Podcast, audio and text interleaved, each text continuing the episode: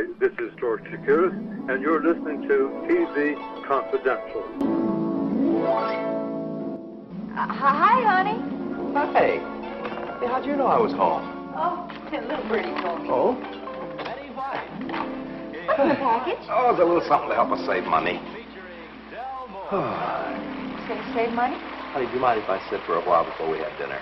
No, no. Why don't we go in the other room where there's more lamp? The light. The Robertson Law Author guest Jennifer Armstrong. Jennifer Armstrong, TV historian, former writer for Entertainment Weekly, and the author of several books, the latest of which is When Women Invented Television, a history of the first 10 years of network television as seen through the lives and the accomplishments of Gertrude Berg, Hazel Scott, Betty White, and soap opera maven Irna Phillips, and how all four women found themselves marginalized as television became more popular and more lucrative amidst the changing culture of the early 1950s. When Women Invented Television is available in bookstores everywhere through HarperCollins. You can also find it Amazon.com, wherever books are sold online. You can follow Jennifer Armstrong on Facebook, Twitter, Instagram, and JenniferKArmstrong.com. Before we went to break, we were about to discuss how the blacklist spelled the beginning of the end for both The Hazel Scott Show and The Goldbergs, starring Gertrude Berg. So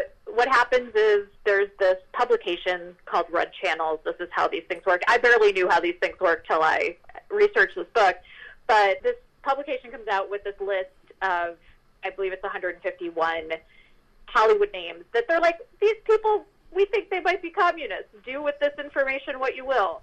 And when someone appeared in these publications, it would really scare, you know, advertisers and networks and people in power with the money. And so that is how blacklist would work. You often it was very nefarious. You weren't sure, you know, it was very cloudy how these things all went down. But basically, Hazel was on the list, and so was Gertrude Berg's television husband, the man who played her husband on the Goldbergs, Philip Loeb. Mm-hmm.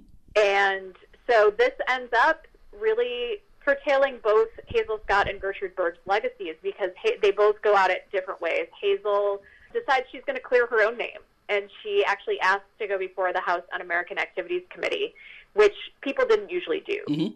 And her husband, who is a congressman, is like, maybe don't do that. Yeah. But she was planning to do it. She went, she spoke her mind to this room full of white men, and including one who had ties to the Ku Klux Klan. And I think it's incredibly brave, but unfortunately, the movie doesn't end the way you want it to. No. Um, it is a very brave act, but instead of being celebrated, she goes back home and ends up losing her show over this. And suddenly they can't find a sponsor. You know, it's no one's fault. It's all very mysterious. But clearly, this is a result of the blacklist because, as you said, her show was doing very well. It was getting great reviews. Everyone was saying, we need more Hazel Scott on television. So that was really the end of her show. By the end of 1950, it was off the air. And Gertrude actually um, faced pressure from her sponsor, General Foods, to fire Philip Loeb, her TV husband who was accused, and she wouldn't. And so it's a complicated story, but essentially the upshot is she spends so much time behind the scenes trying to fight for him, trying to come up with some way to get General Foods to be okay with this. The show gets knocked off the air on CBS at its height. I mean, it had just become a movie because it was so successful. It had gone back onto the radio. It was so successful. This was it. And it was actually supposed to come back the next fall paired with this new show called I Love Lucy. And it was going to be, you know, a powerhouse comedy night. And instead, Lucy Goes on the Air is an instant success, and the rest of that is history, while the Goldbergs is fighting behind the scenes. And while Gertrude is able to get her show back on the air on a different network, NBC, a few seasons later, it's lost all of its momentum. You know, it's not the same now. It doesn't have the, the fan base hasn't been able to stay with it.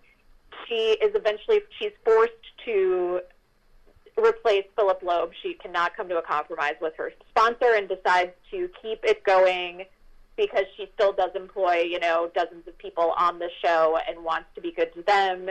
It is also her life's work. She had had she had had this show on the air for 17 years on radio.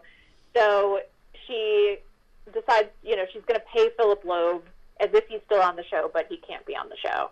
and that is the compromise. That's all she can do. And unfortunately, the show is just never the same. And I think the show's, you know, sort of momentum is broken. And so I believe that that's a huge reason why Lucy is Lucy. You know, Lucy is so famous, and we don't know Gertrude's name, a lot of us. You mentioned that uh, you talked to Hazel Scott's son as part of your preparation of when women invented television. Should also uh, let uh, folks know that Jennifer poured through a lot of archival interview uh, uh, uh, material, including correspondence, personal papers, and vintage in- interviews of all the people involved, not just Yes. of not just of the principal four subjects, but supporting characters such as uh, such as Philip Loeb. And um, I I knew the backstory of Philip Loeb.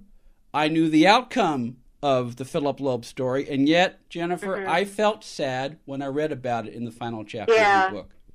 Yeah, um, Philip Loeb is a really tragic story. He is kind of the one really known suicide by blacklist. Um, he really struggled after that, even though he was still being paid by Gertrude uh, while the show was still on. He had mounting bills, and he had a tax debt, and he had a mentally disabled son who he was trying to support in an institution, and those are big bills and it just piled up on him. He could not get any other work because of his blacklisting, and so he and he was struggling with his own anxiety and depression, and so he died by suicide. He took too many pills in a New York City hotel in Midtown in 1955, and was really recognized as a result of the blacklist, and is very very sad. And yes, I did get quite a bit of perspective actually on the entire, you know, arc of the situation from both Philip Loeb's archive in the New York Public Library, and he was best friends with the great actor, the great comics and musical actor Zero Mostel, Mhm. who had an archive, and he, you know, Philip was writing a lot of letters. They were best friends. Yeah. Was writing a lot of letters to Zero during this time, and Gertrude did not talk a lot about the Philip Loeb situation. I think I believe my read on this is she was so devastated Yeah, by everything that and she was a careful self-editor. She had a certain way that she wanted to present herself and her life. And this was not, you know, this was not part of the plan. Yeah. And her grandchildren said this is just something we didn't talk about in the family. So I had to get some of that perspective from Philip Loeb's own words. yeah. She she uh, she uh, Gertrude did everything she could to rectify that situation and still keep her show on the air. So it's a very delicate balancing act. And while Philip Loeb understood her decision to move forward without him because he was a trooper in a lot of respects, still Absolutely. still n- nobody could have anticipated nobody could have anticipated suicide and it's just it was as you say it was just devastating for her Yeah, exactly. It just was such it's such a hard thing because some people who like look back on the blacklist are sort of mad at her, you know, for giving in.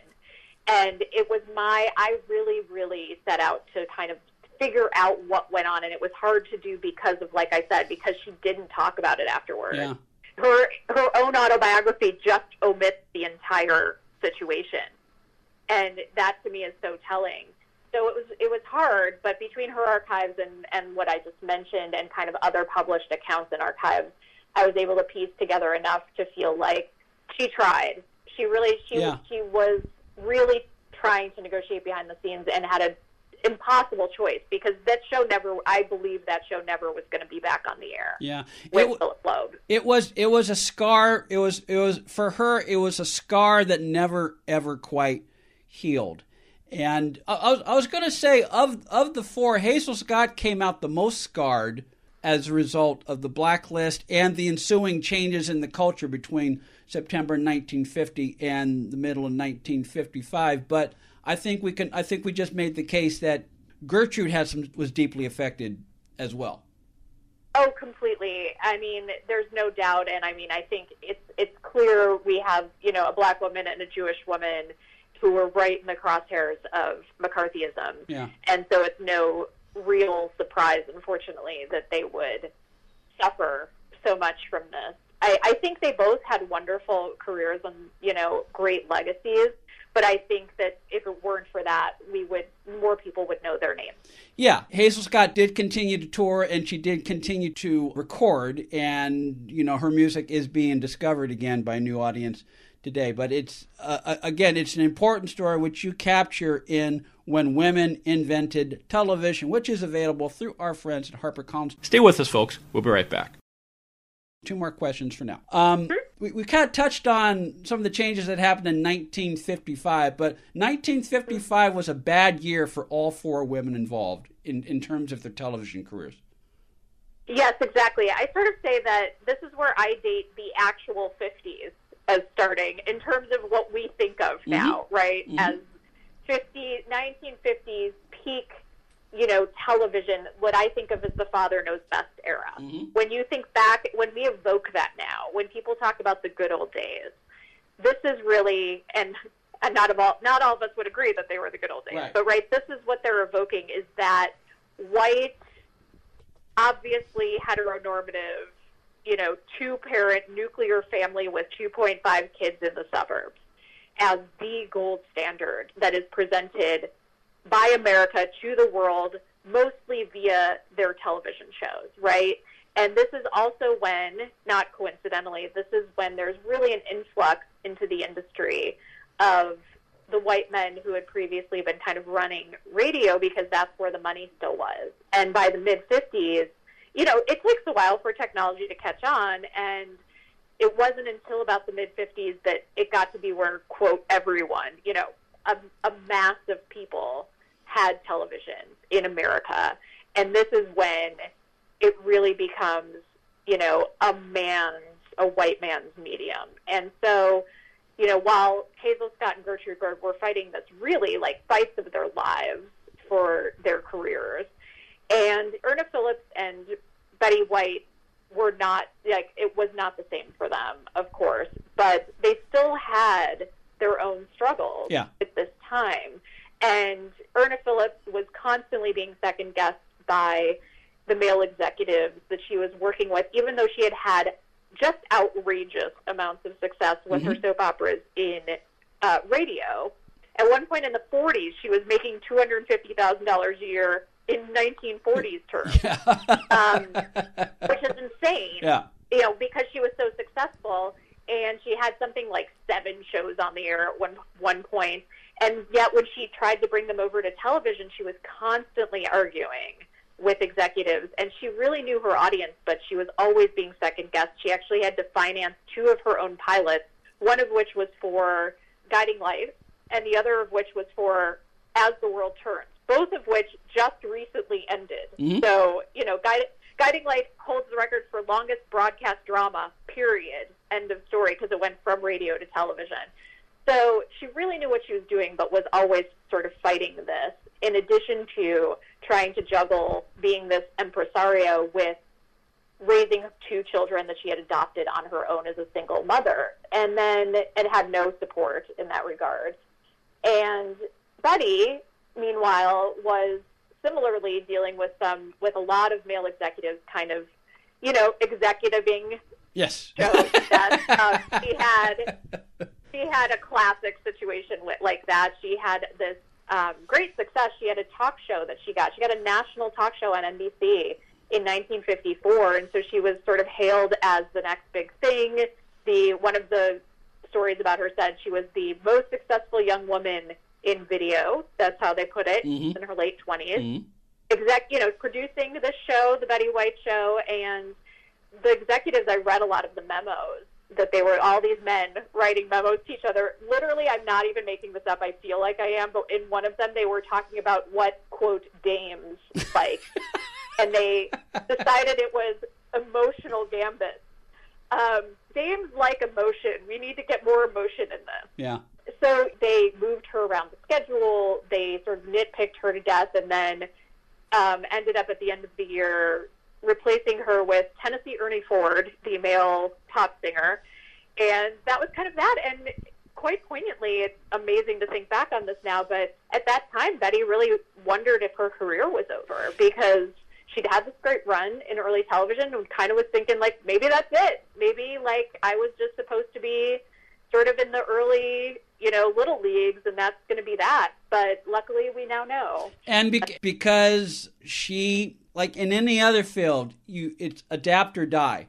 And she yep. knew she knew how to adapt to the changing forms and you know uh, first with becoming the queen of the game show contestants and later hosting mm-hmm. her own game show and then of course reinventing herself several times as an actress with mary tyler moore and golden girls exactly i think she has such an uncanny knack for reading television i like i said i think there's just something like spiritual between betty white and television they were just meant meant to be in a way that we may never see again what are you working on next, Jennifer?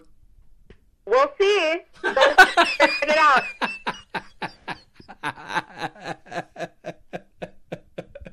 always a process. Always a process. Well, I hope I hope like all of us, I hope you have held up during this unusual time of hunkering down and I one of these days as things open up either I will come out to New York or we'll meet up here in Los Angeles and have some fun. I hope I'll be out there soon. Whether to, I I would love to be out there to promote this book because I haven't obviously gotten to do that with this one, and it would be really fun.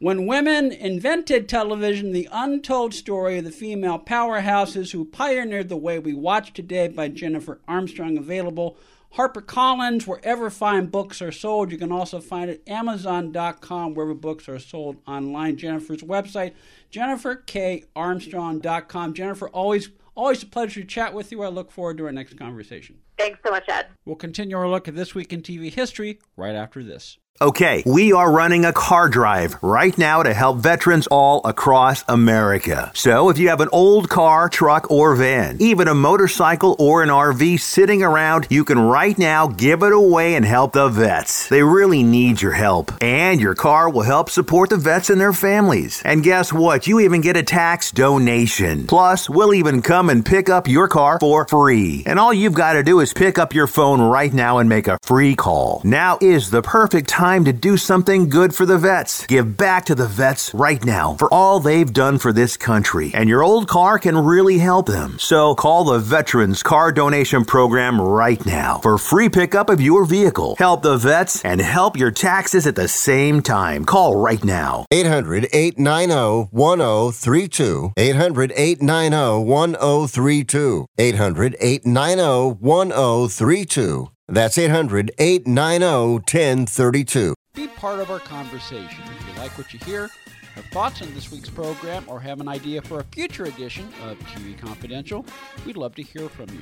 You can email us at talk at tvconfidential.net, talk at tvconfidential.net. You can also message us at facebook.com forward slash tvconfidential, x.com forward slash tvconfidential, or at TV Confidential on Instagram. And if you're listening to us on the TV Confidential podcast, please be sure to hit the subscribe button. This portion of TV Confidential is brought to us by our friends at Front Porch Realty, the community of realtors in the Northern Bay area of California that is committed to finding the solution that is best for their clients. Whether you're a first time home buyer or looking to sell or lease your property in Northern California, call Karen Strain at 415 886 7411 or visit frontporchrealtygroup.com for more information on how they can help you.